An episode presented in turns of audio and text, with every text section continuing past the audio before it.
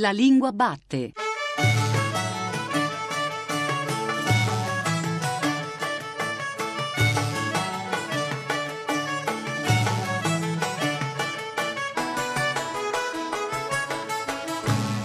Buongiorno alle ascoltatrici e agli ascoltatori che ci stanno seguendo ora su Radio tre. Io sono Giordano Meacci e questa è La Lingua Batte, la trasmissione che ogni domenica va alla scoperta della lingua italiana. Oggi, diciannove maggio, a qualche giorno dalla fine del Salone del Libro di Torino duemiladiciannove, si continua a parlare di spagnolo, di lingua e di letteratura, un po' per approfondire il discorso, testimoni d'eccezione Troisi e Benigni, di cosa si dica a Ugualos, un po' perché per parlare dello stupendo idioma testimone d'eccezione Gadda, come per tutte le cose che prevedano un futuro di bellezza, ci vuole tempo.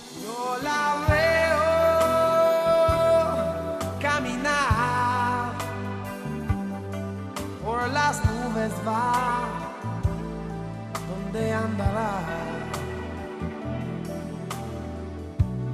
mariposa libre que sueña, que quiere ser y no piensa nada más, solo en vivir.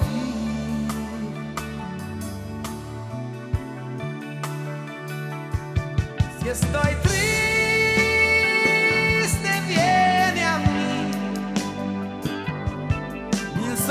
las trae, las da porque sí, y me dice está bien, o todo bien, estoy aquí, y soy de ti, soy de ti.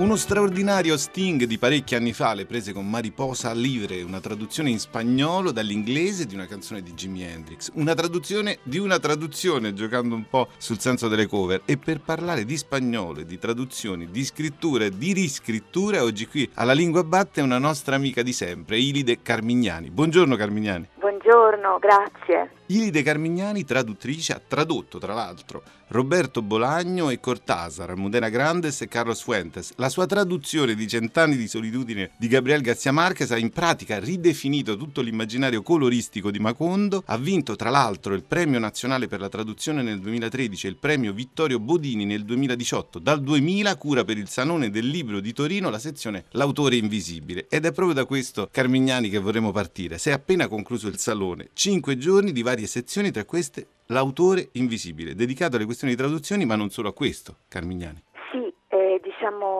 L'autore invisibile quest'anno ha dedicato la sezione centrale, aveva quattro sezioni, venti incontri, sessanta relatori. La sezione centrale delle quattro era lezioni di accoglienza, la traduzione come lezione d'accoglienza, perché in questi tempi di migrazioni può risultare un paradigma interessante per tutti. Siamo diciamo davanti a una, a, un, a una modalità che consente a una cultura di aprirsi a un'altra senza perdere se stessa, cioè se voi eh, riflettete un momento, quando leggiamo un romanzo straniero, quello resta un romanzo straniero, ma in qualche modo entra lo stesso a far parte della nostra cultura, della nostra letteratura e perfino della nostra lingua. Quindi abbiamo voluto dedicare particolare spazio a questo, abbiamo riflettuto su questo con Adrian Bravi, che è uno scrittore argentino che ha lasciato la sua lingua per passare all'italiano, vive in Italia da molti anni e ha scritto un bellissimo libro che si chiama La gelosia delle lingue, edito da Cuec, e anche con Jhumpa Lahiri, che è nata diciamo madrelingua bengali o bengalese e poi passata a quattro anni all'inglese, ha vinto un Pulitzer in inglese e poi ha deciso di lasciare l'inglese per cominciare a scrivere nella nostra lingua. Ci piace ricordare tra l'altro che Jhumpa Lahiri è stata ospite della Lingua Batte domenica scorsa, è stato annunciato il suo intervento all'Autore invisibile e ora abbiamo la testimonianza, la traccia attraverso Ilide Carmignani proprio dell'intervento che c'è stato. Tra gli incontri, Carmignani, anche Fernando Savater, che ha fatto in apertura del Salone, appena dopo l'immensa, potentissima testimonianza di Alina Birenbaum, una conferenza sull'identità culturale europea a proposito di lingue e culture che si intrecciano, ma c'è stato anche lo scrittore del suo doppio con un dialogo tra Andrea De Benedetti e proprio Savater, quindi continui scambi eh, sulla grande questione della lingua in traduzione.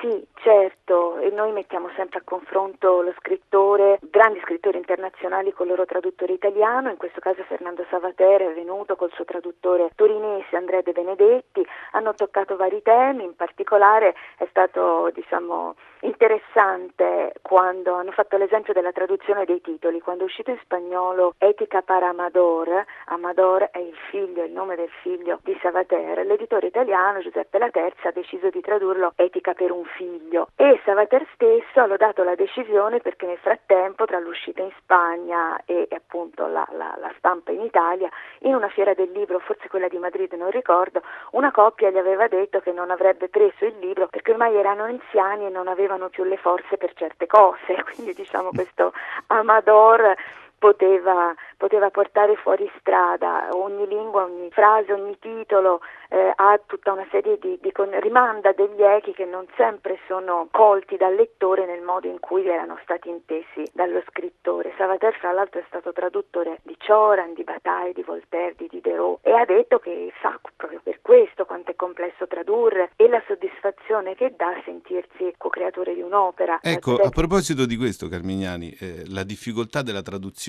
Tra la fine del secolo e l'inizio del secolo nuovo ci sono autori che sono dei punti di riferimento. Roberto Bolaño, lei ha tradotto moltissimo Bolaño, ma anche Cortázar. Accanto a questo c'è la storia nel Novecento di traduzioni da autore che sono a volte una vera e propria apologia dei fraintendimenti creativi, dei fraintendimenti letterari. Penso alle traduzioni di Gadda. Come si è mossa lei, Carmignani, di fronte alle traduzioni che ha fatto in questi vari contesti, cioè come si è mossa tra le variazioni stilistiche all'interno di una stessa lingua che è poi lo spagnolo? Ma allora diciamo le variazioni sono tante, no? E ci sono variazioni come quella nel tempo, che possono essere anche sparti minimi, per esempio in Bolaño tutta la lingua usata negli anni settanta, perché Bolaño viveva in Messico negli anni settanta e, e i detective per esempio sono tutti legati allo spagnolo di Città del Messico degli anni settanta, e lì si cerca di utilizzare termini italiani che erano in voga in quel periodo per restituire appieno tutte le sfumature. Quando sono invece variazioni molto più lontane del tempo, allora si va un po' per convenzione, perché tradurre, non so, eh, lo spagnolo del Cinquecento con l'italiano del Cinquecento diventerebbe, oltre che molto difficile, devo dire anche probabilmente incomprensibile per il lettore italiano, quindi di solito si dà una patina di antichità salvaguardando la comunicazione. Per quanto riguarda le variazioni invece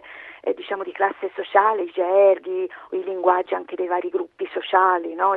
Tecnico-specialistici, di nuovo bisogna attingere in italiano con i mezzi che abbiamo. Per i tecnico-specialistici è più facile, per quanto riguarda invece il linguaggio dei medici, il linguaggio degli accademici, anche noi abbiamo i nostri linguaggi codificati, quindi basta seguire, come dire, passo passo le orme dell'autore. Per quanto riguarda il gergo si cerca di restituire il gergo, quindi diciamo, non so, il linguaggio della mala, mi viene in mente, mi viene in mente la fine dei Detective Selvaggi, dove c'è tutto il linguaggio della malavita. C'è una, un episodio del, del libro molto divertente in cui questa giovane prostituta, questa ragazzina che scappa nel nord del Messico in macchina con questi giovani scrittori e fa degli indovinelli, una specie di indovinelli a questi, eh, dicendogli: sapete cosa vuol dire questo termine? Usa eh, vari termini che appartenevano al linguaggio della prostituzione, insomma della val- malavita di Città del Messico degli anni settanta. E lì diventa molto difficile, perché diciamo da noi spesso il gergo è legato a due nuclei che sono Milano e Roma, e diventa straniante utilizzare uno dei due, perché naturalmente il lettore troverebbe straniante che una giovane eh, prostituzione di Città del Messico parli romano milanese. Quindi per esempio nel mio caso io ho deciso di fare dei prestiti, cioè di accogliere questa diversità, e altri traduttori in precedenza invece hanno, la, la mia collega Maria Nicola, che aveva già tradotto il libro in precedenza, ha deciso di inventare un nome inesistente in italiano. Le tecniche sono tante, ognuna ha vantaggi e svantaggi. Caminito che il tempo ha borrado, che juntos un día nos viste pasar, è venido por última vez, he venido a contarte mi mal. Caminito, que entonces estabas bordado de trébol y juncos en flor. Una sombra ya pronto serás, una sombra lo mismo que yo.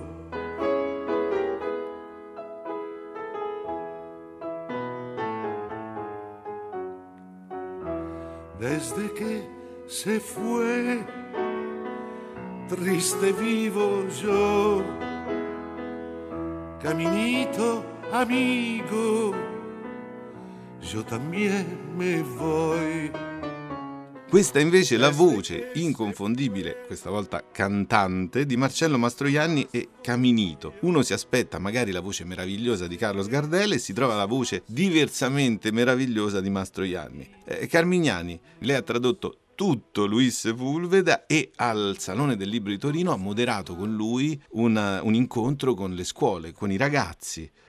Io accompagno Luis Sepúlveda da venticinque anni e devo dire che sento particolarmente la responsabilità nella traduzione dei libri per ragazzi, paradossalmente. Le, fa, le sue favole hanno avuto un successo immenso e sono libri di testo, a partire già dalla Gabbianella e il gatto, giù giù, e sono, diciamo, come dei libri di testo. Esistono edizioni scolastiche, sono in tutte le scuole e anche quando non sono nelle scuole io incontro tantissime persone, ormai più nemmeno giovanissime, che mi dicono che è stato il loro primo libro, il libro che gli leggevano i genitori la sera prima di addormentarsi. Ecco, io credo che questa responsabilità sia enorme, perché avviare dei bambini non solo alla lettura e quindi salvaguardare il piacere della lettura anche per quello che riguarda la forma dell'italiano, ma anche proprio l'avviamento all'italiano letterario, cioè l'abitudine, la formazione degli ragazzi, eh, l'avviamento proprio alla scrittura, diciamo, no? Que- questi bambini che magari all'inizio scrivono solo piccolissimi pensierini, ma ecco, in qualche maniera fargli risuonare nell'orecchio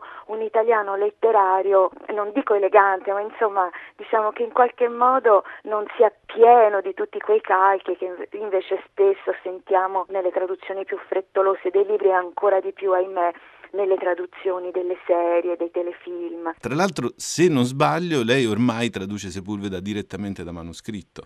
Sì, questa è una cosa particolare dei libri di Luis Sepúlveda. Si è creato un sodalizio così stretto con l'editore italiano che è Luigi Brioschi di Guanda, che ormai da moltissimi anni, da decenni, lui esce prima in italiano che in spagnolo. La balena bianca, la balena è che, che l'ultimo, la favola per ragazzi, che in italiano è uscita per Natale, che io ho tradotto l'estate scorsa, è appena uscita in spagnolo. Quindi io lavoro su un manoscritto, mi arriva da Sepúlveda il file e devo dire questa è una cosa commovente. Mi fa sentire particolarmente vicina all'autore, perché quella è proprio, non è la sua penna, perché mi arriva un file con la mail, però ecco, mi fa sentire particolarmente vicina a lui. E poi eh, diciamo Sepúlveda è veramente generosissimo, quindi ogni dubbio che io possa avere, ogni volta che vedo un, qualche cosa che mi crea anche proprio semplicemente un'insicurezza, io mando una mail e lui mi risponde immediatamente, a volte discuto un po' di alcuni passaggi. È un lavoro bellissimo. E ecco, tornando da Sepúlveda a Roberto Bolaño, io mi sono segnato un brano di duemilaseicentosessantasei che è un romanzo di Bolaño, che anche questo ha la sua voce, Carmignani. Le persone che frequentava, d'altro canto, non solo erano devote a Junger, ma alcune erano anche i suoi traduttori, cosa che non faceva né caldo né freddo a Spinoza, perché il lustro che agognava non era quello del traduttore ma dello scrittore.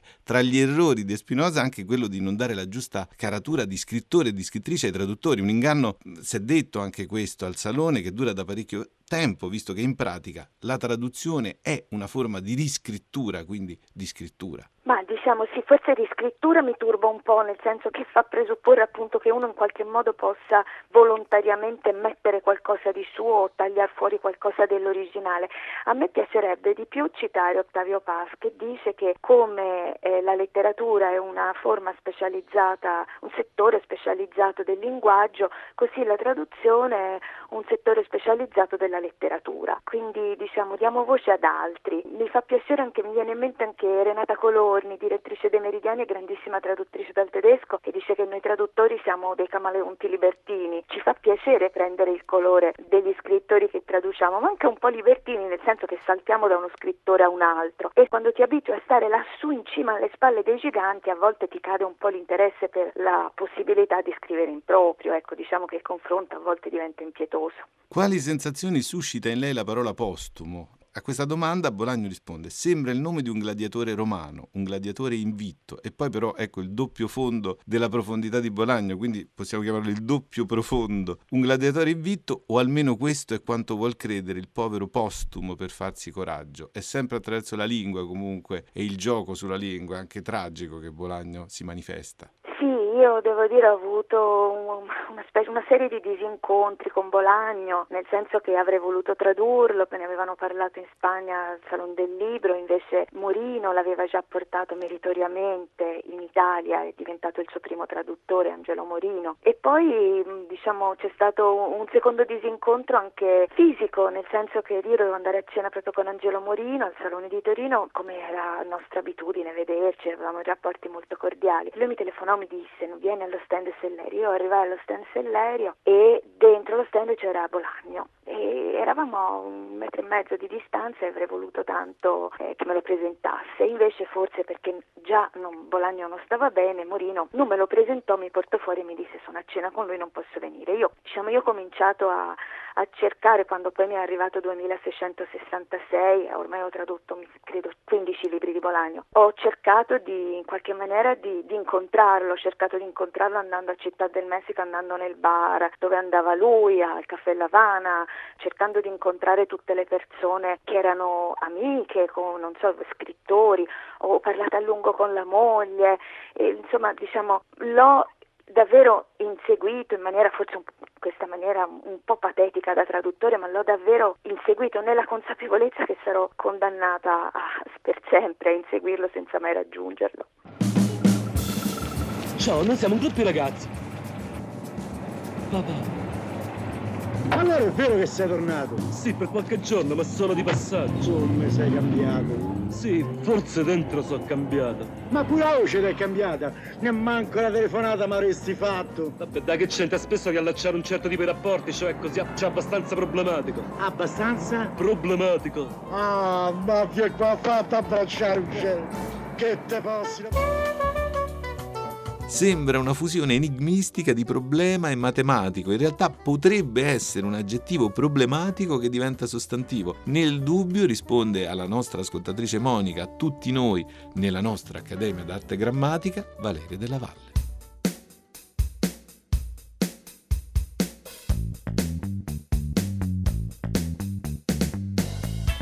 L'ascoltatrice Monica ci interpella su un argomento al quale sono molto sensibile. Ci chiede come mai oggi non esistono più i problemi, ma solo e unicamente le problematiche. Beh, intanto, mentre la parola problema è parola antica, parola in uso eh, fin dal Trecento, eh, la parola problematica è molto più recente. Eh, addirittura sappiamo che è nata e ha cominciato a diffondersi nel secolo scorso. Eh, Migliorini eh, l'ha attestata, l'ha documentata nella sua appendice di ottomila voci al dizionario moderno di Alfredo Panzini. E questa appendice fu pubblicata nel millenovecentocinquanta, quindi in quell'anno sappiamo che oramai la parola problematica era in uso e eh, Migliorini eh, la eh, definisce in questo modo: l'insieme dei problemi, per esempio, di una data scienza. Eh, successivamente, nei vocabolari della lingua italiana contemporanei, la parola problematica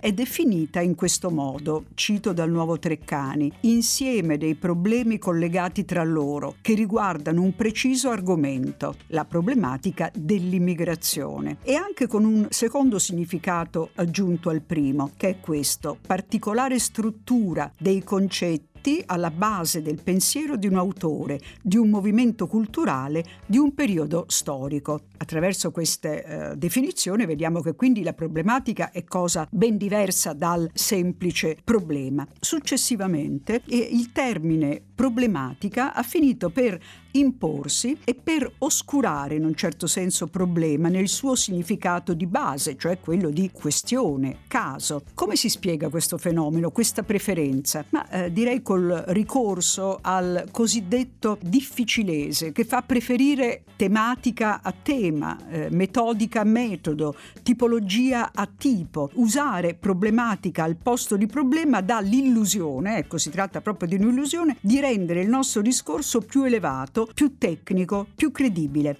In realtà è solo il segno di eh, una insicurezza linguistica che porta a dire che la propria automobile ha una problematica ai freni o che l'ascensore non funziona perché c'è una problematica da risolvere. Ecco, eh, si tratta semplicemente di problemi, le problematiche qui non c'entrano niente. E allora, conclusione, ricordiamoci: un problema è e resta un problema, inutile e sbagliato camuffarlo da problematica. sotto le stelle del Messico a Trapana, nelle miniere di petrolio a dimenticare, e nelle sere quando scende la sera andare, sotto le stelle del Messico a travagliare, sotto la luna dei tropici a innamorare, dentro le ascelle dei poveri a respirare, sul pavimento dei treni a vomitare, quando arriva lo sciopero a scioperare. E oggi per vizio di forma siamo ancora al Salone del Libro di Torino duemiladiciannove, vedete che c'è ancora questa atmosfera da backstage di concerto live, per usare due anglicismi nella stessa frase, ed è qui con me Emiliano Monge, scrittore messicano, pubblicato in Italia dalla Nuova Frontiera. Sono particolarmente felice di essere felice. qui a parlare con lei. Felice, felice. E Emiliano Monge ha pubblicato in Italia Morire di memoria, Terra bruciata e Cielo arido. Ecco Monge, ne abbiamo parlato nel corso del Salone, della sua produzione letteraria, che è una produzione che all'interno di scansioni temporali diverse che vanno dalle poche ore ai pochi anni addirittura a un secolo, però c'è sempre questo tentativo di assecondare la struttura e lo stile al racconto e di far contenere il racconto nella struttura e nello stile che questo viene creando. Hola, eh, bueno pues muchas gracias por la invitación. Efectivamente habíamos platicado de, de, de la arquitectura eh, y el estilo de, de mis libros, ¿no? Eh, me parece allora a sì, grazie, salve a tutti. Noi abbiamo già parlato di questa cosa qua, quindi l'architettura, nei miei libri l'architettura fa anche un po' da stile. E per me è anche molto importante quello che è il tempo in cui il libro si svolge, che può essere un giorno ma può essere anche un secolo, perché questo tempo mi permette di creare uno spazio dove i personaggi del libro si muovono. Ecco, uno spazio dove i personaggi del libro si muovono, ma nel caso di Cielo arido, che è un romanzo che ha continuamente degli inizi iterati, si potrebbe dire, spesso le prefigurazioni sono racchiuse in indizi letterari di questo tipo. La nostra storia è dunque l'analisi dei nodi che costituiscono tutti insieme un racconto e non più l'analisi di ognuno di questi nodi, ma c'è poi un elenco: la fuga di un ragazzo e il suo aggregarsi ad altri fuggiti anni prima, la costruzione di una diga e lo sciopero scoppiato al suo interno, il viaggio verso un'altra patria e il ritorno nella propria, il senso di colpa dopo aver ucciso e la nostalgia con cui si evocano i propri morti. Ecco, una sorta di litania in cui il già detto è mescolato a quello che accadrà, ed è questa la prefigurazione eh, della storia. È come se il lettore eh, venisse a conoscenza di quello che accade passo dopo passo, con degli indizi che eh, deve tenere sospesi per tutta la lettura. Sì, eh, effettivamente è come una, eh, una puesta in escena di tutto lo che succede in un istante, no? In, una, in un come Eh, punto particular, y es cierto que es una manera de romper el tiempo y de preparar al lector, pero también es eh, eh, lo que yo busco en ese tipo de, de momentos o en ese tipo de, de, de instantes literarios, eh, romper Eh, la idea che abbiamo di come tiene che passare il tempo. Allora sì, quello che io voglio fare con i miei libri è come mettere in scena un istante, un punto, per rompere quello che è il concetto di tempo, quello che è il concetto classico che si divide fra passato, presente e futuro. Per me il tempo è più un sistema di vasi comunicanti o un sistema vascolare, e esattamente quello che io ho provato a fare in questo libro è: tu immaginali un quadro, un quadro coperto da un lenzuolo, in questo lenzuolo ci sono dieci o quattordici buchi fuori, e il lettore semplicemente vedendo attraverso questi dieci o quattordici buchi deve essere in grado di ricostruire quello che è tutto il quadro nascosto, velato.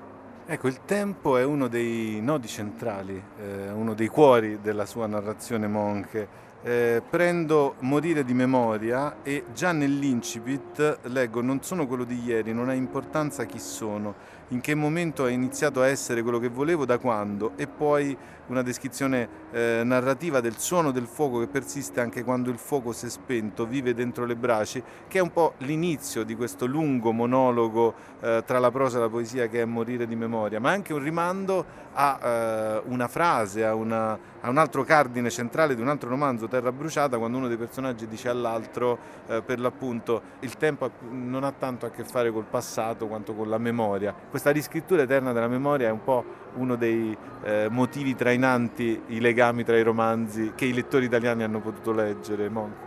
Sí, eh, el tiempo en su relación, digamos, como si lo pensamos desde, la, desde el humano, desde el ser humano, eh, tiene, una, tiene una constitución de memoria pura, ¿no? Es decir, el tiempo más allá de, de los relojes es eh, lo que allora, recordamos. Allora sì, quello che mi interessa eh, è capire che il tempo pensato dagli esseri umani, oltre al tempo che è indicato eh, dagli orologi, è sempre ricordare e immaginare. Eh, il tempo è non Noi viviamo il nostro essere tra il ricordo, quindi la memoria, e un'aspettativa sul futuro, e, e la memoria e l'immaginazione di questo futuro sono molto sono collegate, perché come un qualcosa che gira, che eh, prima è memoria, eh, prima è futuro, prima è aspettativa e poi diventa memoria. Io quello che voglio fare è proprio rompere questo concetto del tempo, eh, facendo capire che la memoria è la, il primo editore dell'immaginazione. L'immaginazione è un qualcosa che noi ci aspettiamo e, e che ci crea, e che io voglio eh, cambiare nella relazione che, che con il tempo hanno i miei personaggi.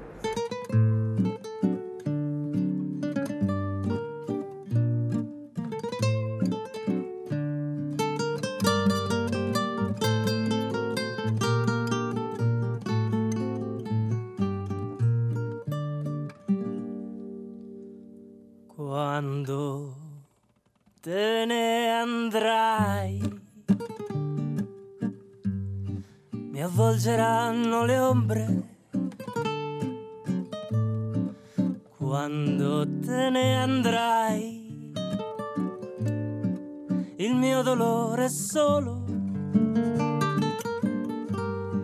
Evocherai il ricordo dei giorni più felici.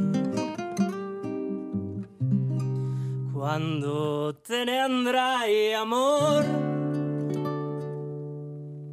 mi avvolgeranno le ombre.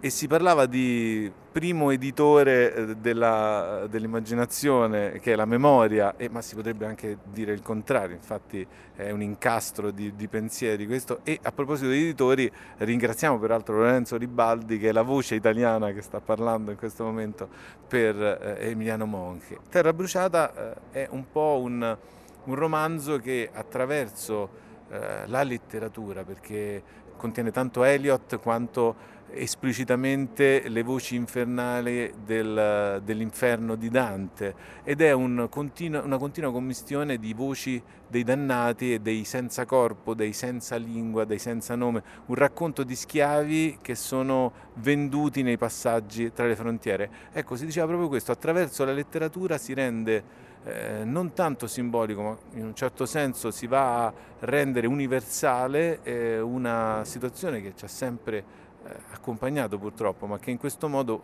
è molto probabile che racconti molto più di un uh, reportage giornalistico che si basi sui semplici fatti. Sí, mira, yo creo que la literatura que puede servir para, para cualquier cosa, lo sabemos, ¿no? Eh, también puede servir para que las sociedades o para intentar che se aprire gli occhi ante te. Allora sì, eh, come io credo che la letteratura, eh, la letteratura serve esattamente a, eh, far, ad aprire gli occhi, a far vedere alla società ciò che non vuole vedere, a eh, mettere in luce i lati oscuri. E, e quindi per mh, questa tematica dei migranti, soprattutto dei migranti eh, centroamericani, perché noi in Messico facciamo molto rumore, protestiamo per, la, per quella che è la sorte dei migranti messicani negli Stati Uniti, ma poi non guardiamo a quello che è il destino dei migranti centroamericani in Messico, facciamo finta di assolutamente nulla. e perché un migrante, chi inizia a, a questo cammino della migrazione, è una persona che si spoglia di qualsiasi identità, della religione, e diventa assolutamente nulla, come ci ricordava Anna Arendt. Da una parte questo libro, che è diviso in tre parti, io mi sono rifatto alla Divina Commedia. All'inizio volevo che, come nella Divina Commedia, ci fosse un inferno, un purgatorio, un paradiso. Poi, mentre io scrivevo questo romanzo, mi rendevo conto che di purgatorio e di paradiso c'era molto poco, era tutto un inferno. E poi eh, come secondo punto, dentro questo romanzo ci sono eh, delle testimonianze che io ho raccolto con dei migranti per tutto il Messico, e le testimonianze che mi hanno rilasciato erano veramente delle testimonianze infernali. Quindi pensare di mettere un materiale così forte con una parte che dovesse parlare di paradiso sarebbe stato veramente uno shock. Infatti anche nelle parti che riguardano i personaggi, i cosiddetti eh, il male della storia, si diceva proprio questo, che è una sorta di purgatorio senza speranza anche per loro. C'è questo di eh, efficace nella lingua e nella letteratura di eh, Emiliano Monge, il fatto che quando racconta, come per esempio in Cielo Arido, eh, i, i cosiddetti cattivi della letteratura, che cattivi sono realmente, perché il personaggio principale lungo un secolo si copre di eh, delitti e di atrocità tali per cui ha proprio il bisogno fisico di fuggire il suo stesso passato. Ecco, però nel modo di raccontarli c'è sempre questa sorta di, di, di soglia, di questo limite che viene indicato da, da Emiliano Monge, del fatto che comunque quasi fossero tutti dei citizen Kane che si rincorrono. Eh, c'è un titanismo malefico che è in realtà eh, la dimostrazione della reale fragilità degli esseri umani, come se si dicesse attenzione, perché eh, siamo sempre in procinto di diventare carnefici noi come loro. Eh, me parece a mí que, que se puede ver muy bien esto que dices en El cielo árido y en las tierras arrasadas, ¿no? A mí me interesa mucho hablar de, de la violencia, eh, pero la violencia siempre busco como un punto de vista distinto eh, en cada uno de los libros y diferente al, al que tenemos como en la vida cotidiana de la violencia, ¿no? Eh, en el, en el sì, árido, io penso che quello che tu dici è molto giusto, eh, sia in Cielo Arido che nella Terra Bruciata la violenza è una parte, è come il protagonista, però io cerco di analizzare la violenza da un punto di vista differente. E in Cielo Arido il personaggio principale è un personaggio che esercita violenza, talmente tanta violenza che però a un certo punto si ritorce contro di lui. Ciò nonostante, leggendo questo libro si può provare dell'empatia per questo personaggio così violento. Al contrario, nella Terra Bruciata la violenza è dappertutto, è l'ambiente, è come un ecosistema. Qui si, si parla proprio della tratta dei migranti, e i due carnefici eh, sono anche due persone che hanno una storia d'amore, e molte persone mi dicono, no, che, si, che si arrabbiano perché loro seguono la storia d'amore di queste due persone sperando che questa storia si compia, abbia un finale felice, e questa per me è una cosa mo molto, molto importante che mi rende fiero, perché la letteratura è proprio il luogo dell'empatia, un'empatia che ovviamente c'è verso le vittime, ma è molto difficile avere un'empatia verso i carnefici, e io credo che per cambiare veramente una situazione bisogna riuscire ad avere empatia per le vittime e per i carnefici. Parliamo per un momento del futuro, del fatto che è in uscita una sua autobiografia, Monge, e tra l'altro si raccontava a proposito dello slittamento tra la percezione dello scrittore, quella dei lettori e quella dei personaggi raccontati quando sono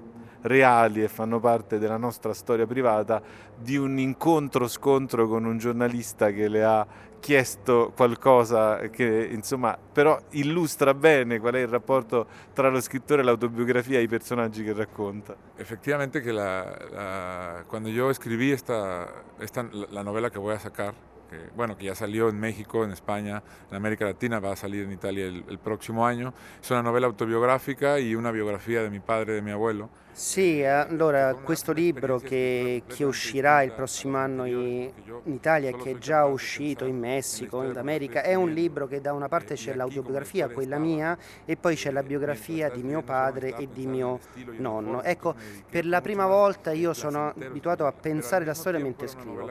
In questo caso invece la storia c'era già e quindi ho pensato solo allo stile, a come renderla. È stata una cosa eh, molto piacevole finché a un certo punto punto eh, è cambiato, perché io avevo paura di scoprire, di scavare in alcuni ricordi anche miei, che questi ricordi mi avrebbero potuto eh, fare male, e, e quindi ho passato, ho dovuto come sconnettermi e ho passato come del tempo come uno psicopatico. E presso a poco è come, sai, quando lo, lo, lo, lo squalo attacca, quando sta proprio per mordere, lo squalo gira gli occhi, quindi quando lo, lo squalo morde lo fa con gli occhi chiusi. Io ho vissuto in una situazione simile. Poi ho finito il libro, il libro è uscito e durante la prima intervista un giornalista mi ha fatto una domanda su mio nonno. Ecco, io mi sono veramente arrabbiato molto perché era una cosa molto intima, avevo voglia quasi di picchiarlo. Poi ho detto, ma no, ma sono stato io che ho scritto un libro su mio padre e su mio nonno, quindi lui ha perfettamente ragione a farmi questa domanda.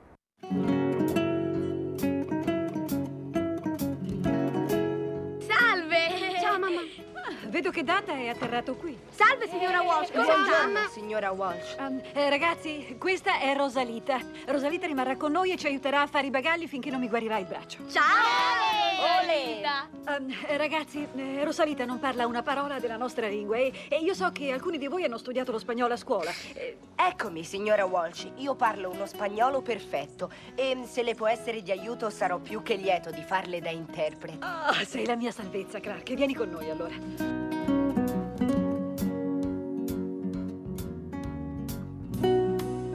Andrea De Benedetti, laureato in grammatica italiana, ha insegnato per nove anni lingua italiana all'Università di Granada prima di rientrare in Italia, dove scrive, traduce e fa il professore in un liceo linguistico. Tra i suoi libri ricordiamo Val più la pratica, piccola grammatica immorale della lingua italiana per la Terza nel duemilanove e La situazione è grammatica, Einaudi duemilaquindici. Con il linguista e musicista Carlo Pestelli ha firmato nel duemiladiciotto per U T E T La lingua felice, curiosità, bizzarrie e segreti, tutto quello che avreste voluto sapere sulla lingua spagnola. Lo ha intervistato per noi Cristina Faloci.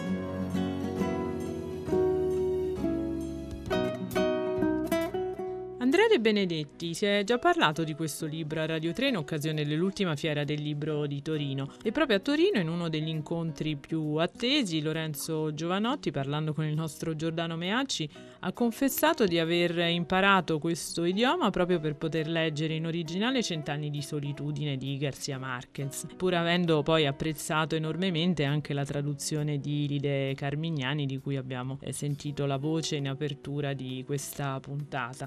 Ecco, quindi per cominciare, De Benedetti, che cosa invece ha avvicinato lei a questa lingua felice, come la chiamate, con Carlo Pestelli, e che cosa spinge più in generale, a vostro avviso, le persone a studiarla? Forse l'illusione di un apprendimento facile e veloce, ma eh, alla luce di questo vostro libro eh, veramente di illusione si tratta? Certamente è, una, è un'illusione di, di facilità che forse rappresenta il movente principale per il quale molte persone, sempre più persone, si cimentano nel suo studio. Poi, una volta che però ci si addentra nel suo sistema grammaticale, nel suo lessico stracolmo di falsi amici che eh, traggono in inganno anche le persone più avvedute, ecco che eh, si, si scopre che, che le cose non erano poi, poi così facili. Per quanto riguarda le ragioni che hanno avvicinato me e il mio collega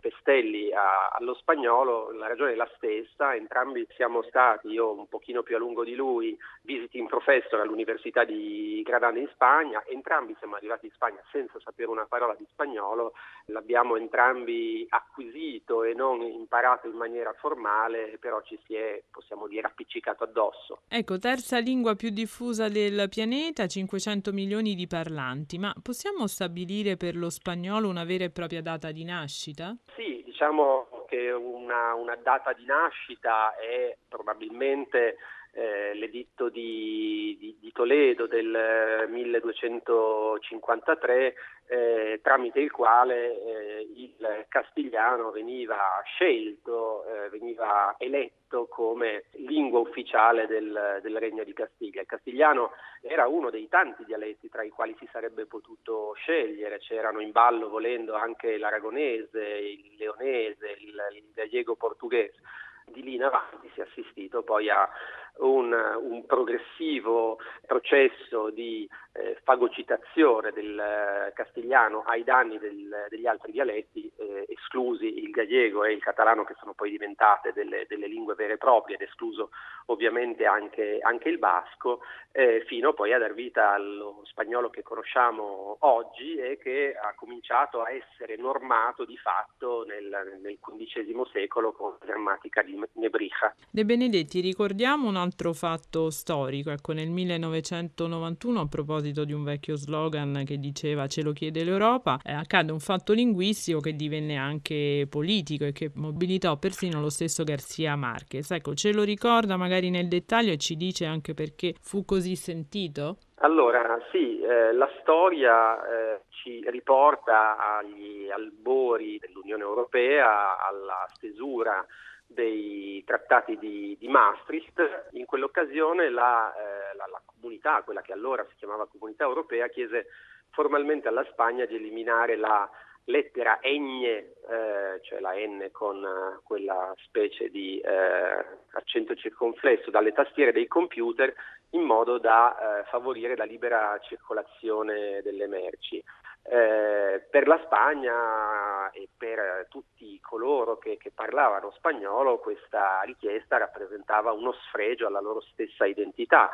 Vennero lanciate eh, raccolte di firme, petizioni, e appunto si mobilitò persino Gabriel García Márquez, come ricordava, eh, il quale scrisse che la ñ rappresentava un progresso culturale rispetto alle altre lingue romanze, poiché esprimeva con una sola lettera un suono che altre lingue, tra le quali appunto l'italiano, esprimevano con, con due. E eh, non soltanto García Márquez, ci furono anche eh, altri intellettuali che eh, dissero la loro. Una poetessa argentina fece un appello ancora più accorato e eh, più eh, commovente, eh, disse: non ci lasceremo portare via la ñ, la ñ siamo noi, insomma, proprio a, eh, a riaffermare questa identità linguistica che trovava il suo emblema sommo in una, in una lettera, in un grafema.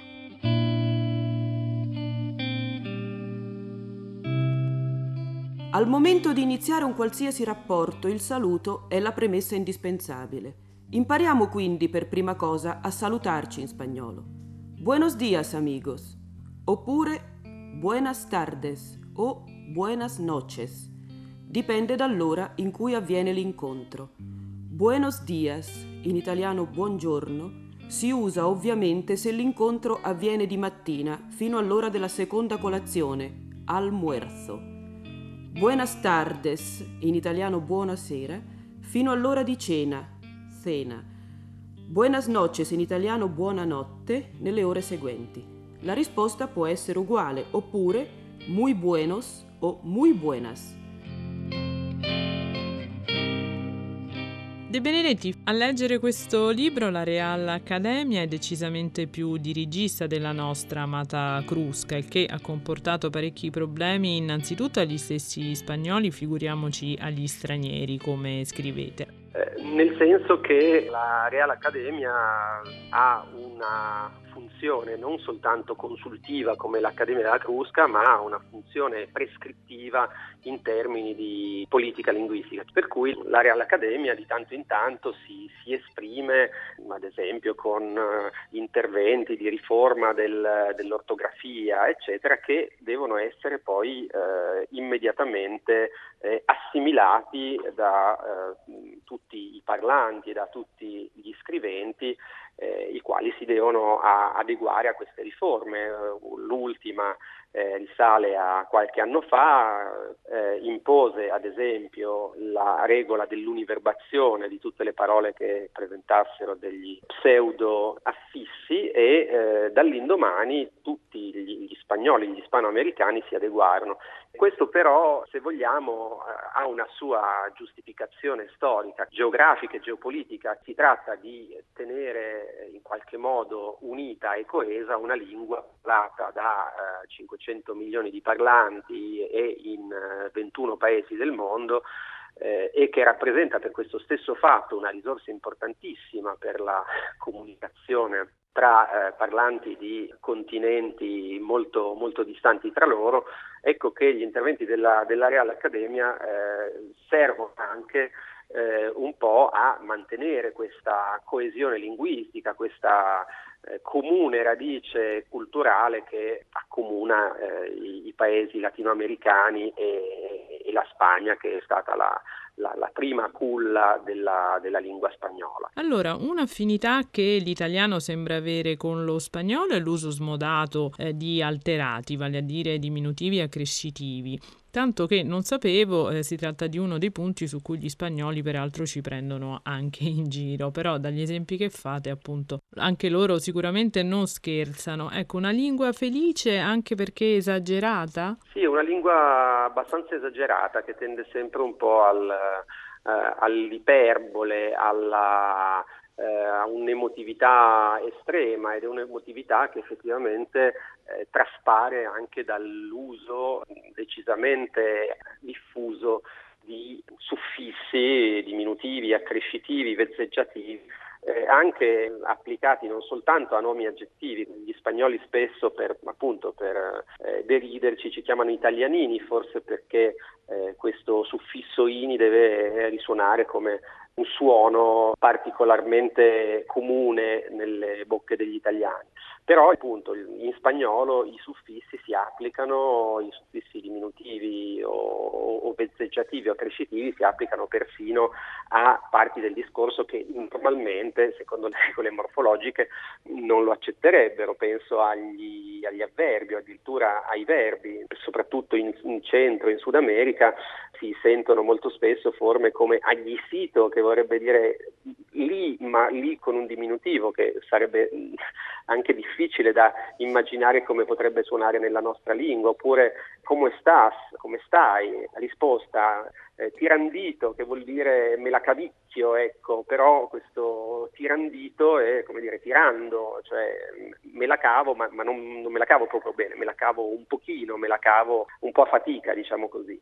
Eh, ricordo sempre questo aneddoto eh, dei, del mio primo anno in, in Spagna, quando un alunno mi si avvicinò in maniera un po' Eh, sfacciata, insomma, mi parve un po' sfacciata anche allora che ero abbastanza più giovane di adesso, per chiedermi se per cortesia potessi mettere come voto del suo esame un notabliglio, che sarebbe come a dire un, un buonino. Non aveva il coraggio di chiedermi proprio un notable, mi chiedeva un notabliglio, cioè un piccolo buono, come a edulcorare una richiesta che era appunto abbastanza, abbastanza fuori luogo e abbastanza eh, da faccia tosta. Non sorprenderà chi ci ascolta il fatto che nelle vostre pagine De Benedetti ricorrano spesso esempi dal mondo del calcio, esempi tra l'altro indicativi sulla questione dei nomi propri o sulle pronunce di alcune consonanti o ancora rispetto al lessico sportivo, che è globale per definizione. Ecco, vuole ricordarcene qualcuno? Ci sono ispanismi eh, di ambito sportivo eh, che vantano una tradizione ormai eh, abbastanza lunga, eh, penso al caso di merengues, che sono i tifosi o i giocatori del Real Madrid, o al Pichichi, che è il, il capocannoniere del campionato spagnolo, ma è una parola che si usa ormai comunemente anche in italiano per eh, identificare appunto il, il re dei, dei goleador. A proposito di, di ispanismi, eh, Pichichi deve il suo nome a un giocatore della Bilbao degli anni trenta. Un'altra cosa che mi ha incuriosito, Andrea De Benedetti, per un immediato paragone con l'Italia e gli italiani di oggi, è la questione del voi, lei, tu, che in Spagna ha visto addirittura nascere una petizione su change punto org. Innanzitutto dobbiamo ricordare che eh, mentre italiano il sistema dei pronomi eh, allocutivi e eh, di partito, abbiamo il tu e il lei, e poi il voi è un relitto del fascismo ormai abbastanza eh, estinto. In spagnolo invece il sistema è un pochino più articolato, eh, soprattutto in una dimensione diatopica, cioè in senso geografico, perché eh, laddove dove in Spagna eh, il tu si alterna con l'usted, invece in Sud America il pronome, diciamo, confidenziale è il vos. In Spagna il processo che ha portato a una diffusione massiccia del tu invece dell'usted, quindi a una eh, progressiva eh, informalizzazione delle relazioni, è stato molto più rapido rispetto a noi, eh, tanto che se ancora negli anni sessanta eh, era d'uso eh, dare del lei ai, dell'usted ai propri genitori, ai propri nonni in generale, agli adulti, oggi si dà del tu addirittura ai, ai propri professori e appunto, come ricordava, è stata addirittura lanciata una, una petizione, peraltro ha raccolto pochissime firme, che chiedeva disperatamente che si eh, recuperasse l'uso dell'usted, ma temo che sia una richiesta vana. Non so se è ugualmente vana, però da noi invece la petizione è stata fatta contro l'eccesso di anglicismi, la ricorderà la promotrice Anna Maria Testa, la pubblicitaria, sotto il nome di Dillo in italiano, ha raccolto quasi settantamila firme, quindi insomma sicuramente un'adesione più massiccia. Ecco, da questo punto di vista come si comporta, e glielo chiedo per chiudere, appunto, lo spagnolo rispetto all'inglese? Eh, si comporta in maniera invece molto più rigorosa, e infatti non ci sarebbe bisogno di lanciare alcun tipo di petizione eh, perché sia la, l'Accademia ma anche la sensibilità stessa dei parlanti impediscono che questo afflusso di esotismi di matrice angloamericana sia, sia troppo massiccio. Addirittura, appunto, vengono ispanizzate una serie di, di parole che sono per noi ormai date per acquisite, dall'hot dog, che in spagnolo diventa eh, il perito caliente, e vengono addirittura eh, pronunciati in maniera quasi volutamente, mi verrebbe da dire, trascurata par- parole inglesi e ispanizzate nella pronuncia, parole e nomi. Bruce Springsteen diventa Bruce e Springsteen, Steven Spielberg diventa e Steven e Spielberg, laddove poi la eh, traduzione non sarebbe plausibile, si fa ricorso al calco, e questo è un uh, discorso che vale anche e soprattutto per gli anglicismi di ambito informatico. Ecco, quindi che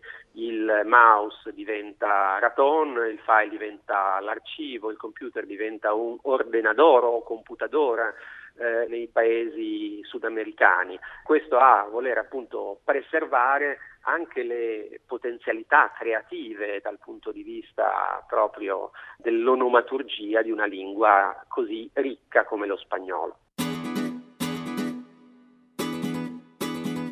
Eh, io de Madrid, nativos, nativos, perché poi sono uno che gira parecchio da tutte le parti. E usted?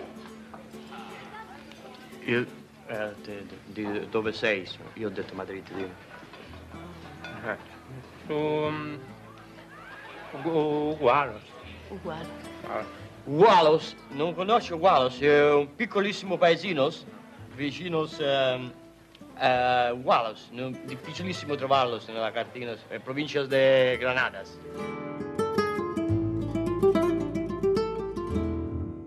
In quel secolo strano l'eloquenza era discesa a buon mercato, ogni volpicciattola si poteva convertire in un Demostene, o forse Demostene era lui, che si era tramutato in una volpe.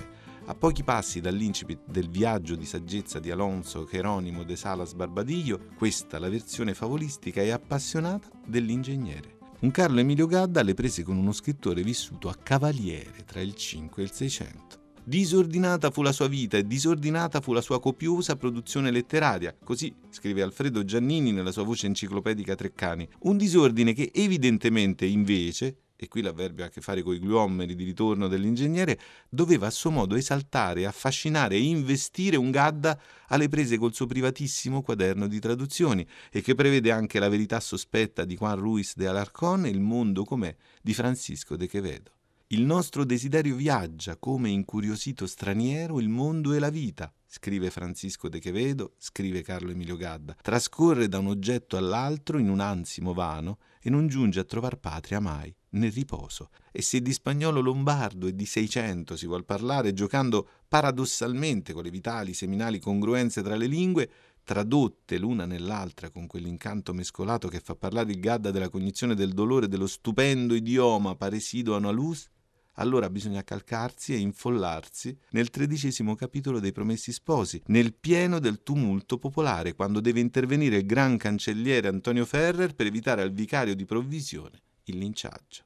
Quando Manzoni raddoppia le lingue e i significati di Ferrer, una lingua esposta e diplomatica per rabbonire la folla, un'altra materna e spudorata per rasserenare il vicario. La passerà male, la passerà male, si è sculpabile, si è colpevole.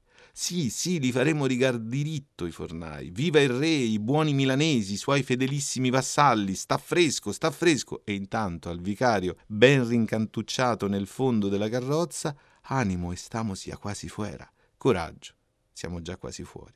Lo stesso coraggio che il protagonista effettivo di Romance in Durango di Bob Dylan cerca di fare alla compagna in viaggio con lui. No llores mi querida, Dio nos vigilá, soon the earth will take us to Durango, che con geniale scarto traduttivo diventa nell'avventura a Durango cantata da Fabrizio De André una commistione di italiano e di napoletano. Non chiagna Maddalena, Dio ci guarderà e presto arriveremo a Durango. Così agarrami vida diventa Strignami a Maddalena, confermando quella trasformazione trasposta da una serie di appelli affettivi a un vero e proprio battesimo nominale della versione deandreiana. E di traduzione in traduzione si inseguono i poeti e i versi e gli autori si reduplicano in un gioco di specchi che riguarda le traduzioni e quindi le tradizioni che si ospitano a vicenda, gli spettri che si riflettono da un sogno all'altro come finzioni da salvaguardare. Così, per Voce italiana di Domenico Porzio, le quartine borghesiane di Ariosto e gli arabi fanno sognare in spagnolo l'autore dell'Orlando Furioso. Nessuno può scrivere un libro, scrive Borges, riflette Ariosto. Un libro, perché esista davvero, è necessaria l'aurora col tramonto, secoli, armi e il vasto mare che unisce e divide.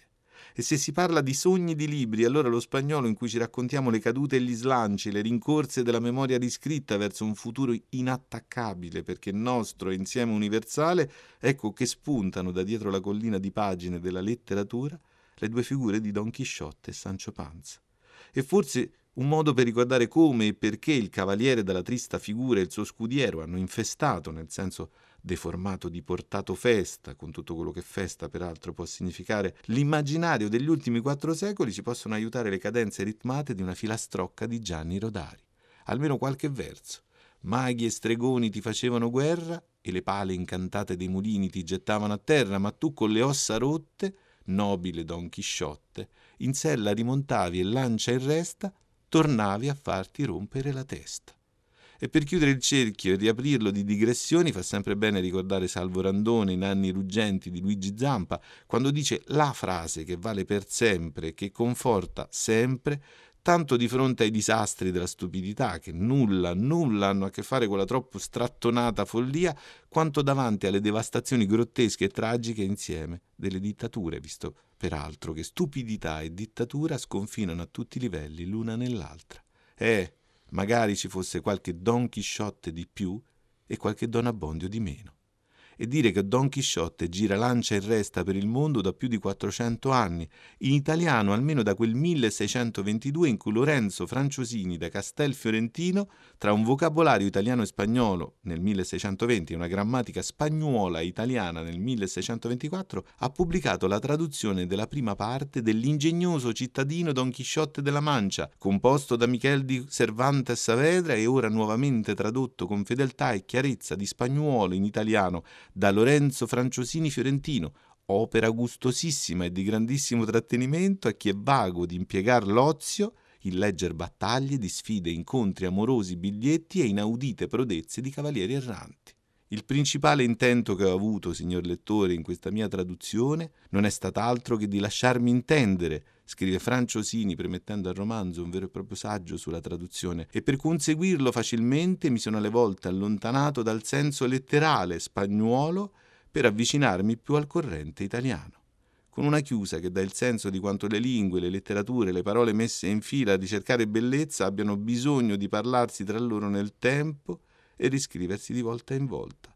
Tieni dunque, ti prego, lettore carissimo, questa traduzione per buona, fin tanto che non esce un'altra che sia migliore.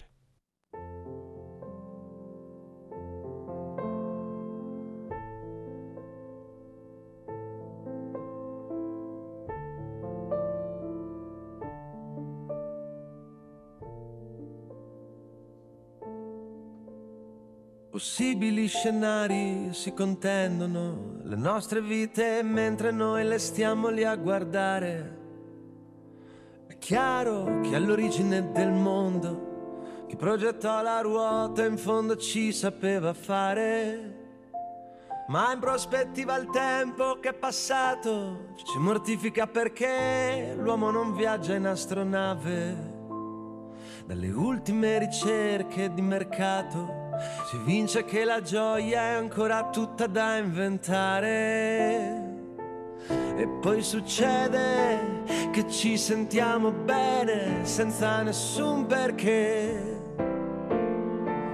E poi succede che stiamo bene insieme senza nessun perché. A quanto pare non c'è una ricompensa se ognuno fa quello che vuole. Ho come l'impressione che tutto si confonda e non abbiamo scelta. Facciamo come fa il Giappone. Ho avuto una visione. E con il nome di Rodrigo Rey Rosa, scrittore guatemalteco citato da Roberto Bolaño nella sua ultima conversazione alla fine dell'ultima risposta, arriviamo alla fine, con una conferma linguistica dal Gadda della cognizione anche sulle tre R del nome dello scrittore. Gli R, come corde di chitarra, vibrarono in tutta la loro violenza acerba. E tra Gadda e Bolaño vi salutano con me Cristina Faloci, la curatrice del programma, Ornella Bellucci con noi in redazione e naturalmente il nostro regista Manuel De Lucia. Se volete riascoltare la puntata potete usare l'app Rai Play Radio. Se volete scriverci un'email, l'indirizzo è sempre lalinguabatte chiocciola rai punto it. Su Facebook cercate lalinguabatte trattino radio tre. Io sono sempre Giordano Meacci, questa è sempre La Lingua Batte. Sentiamoci sempre se vi va. Senza nessun perché. E poi succede che stiamo bene insieme senza nessun perché.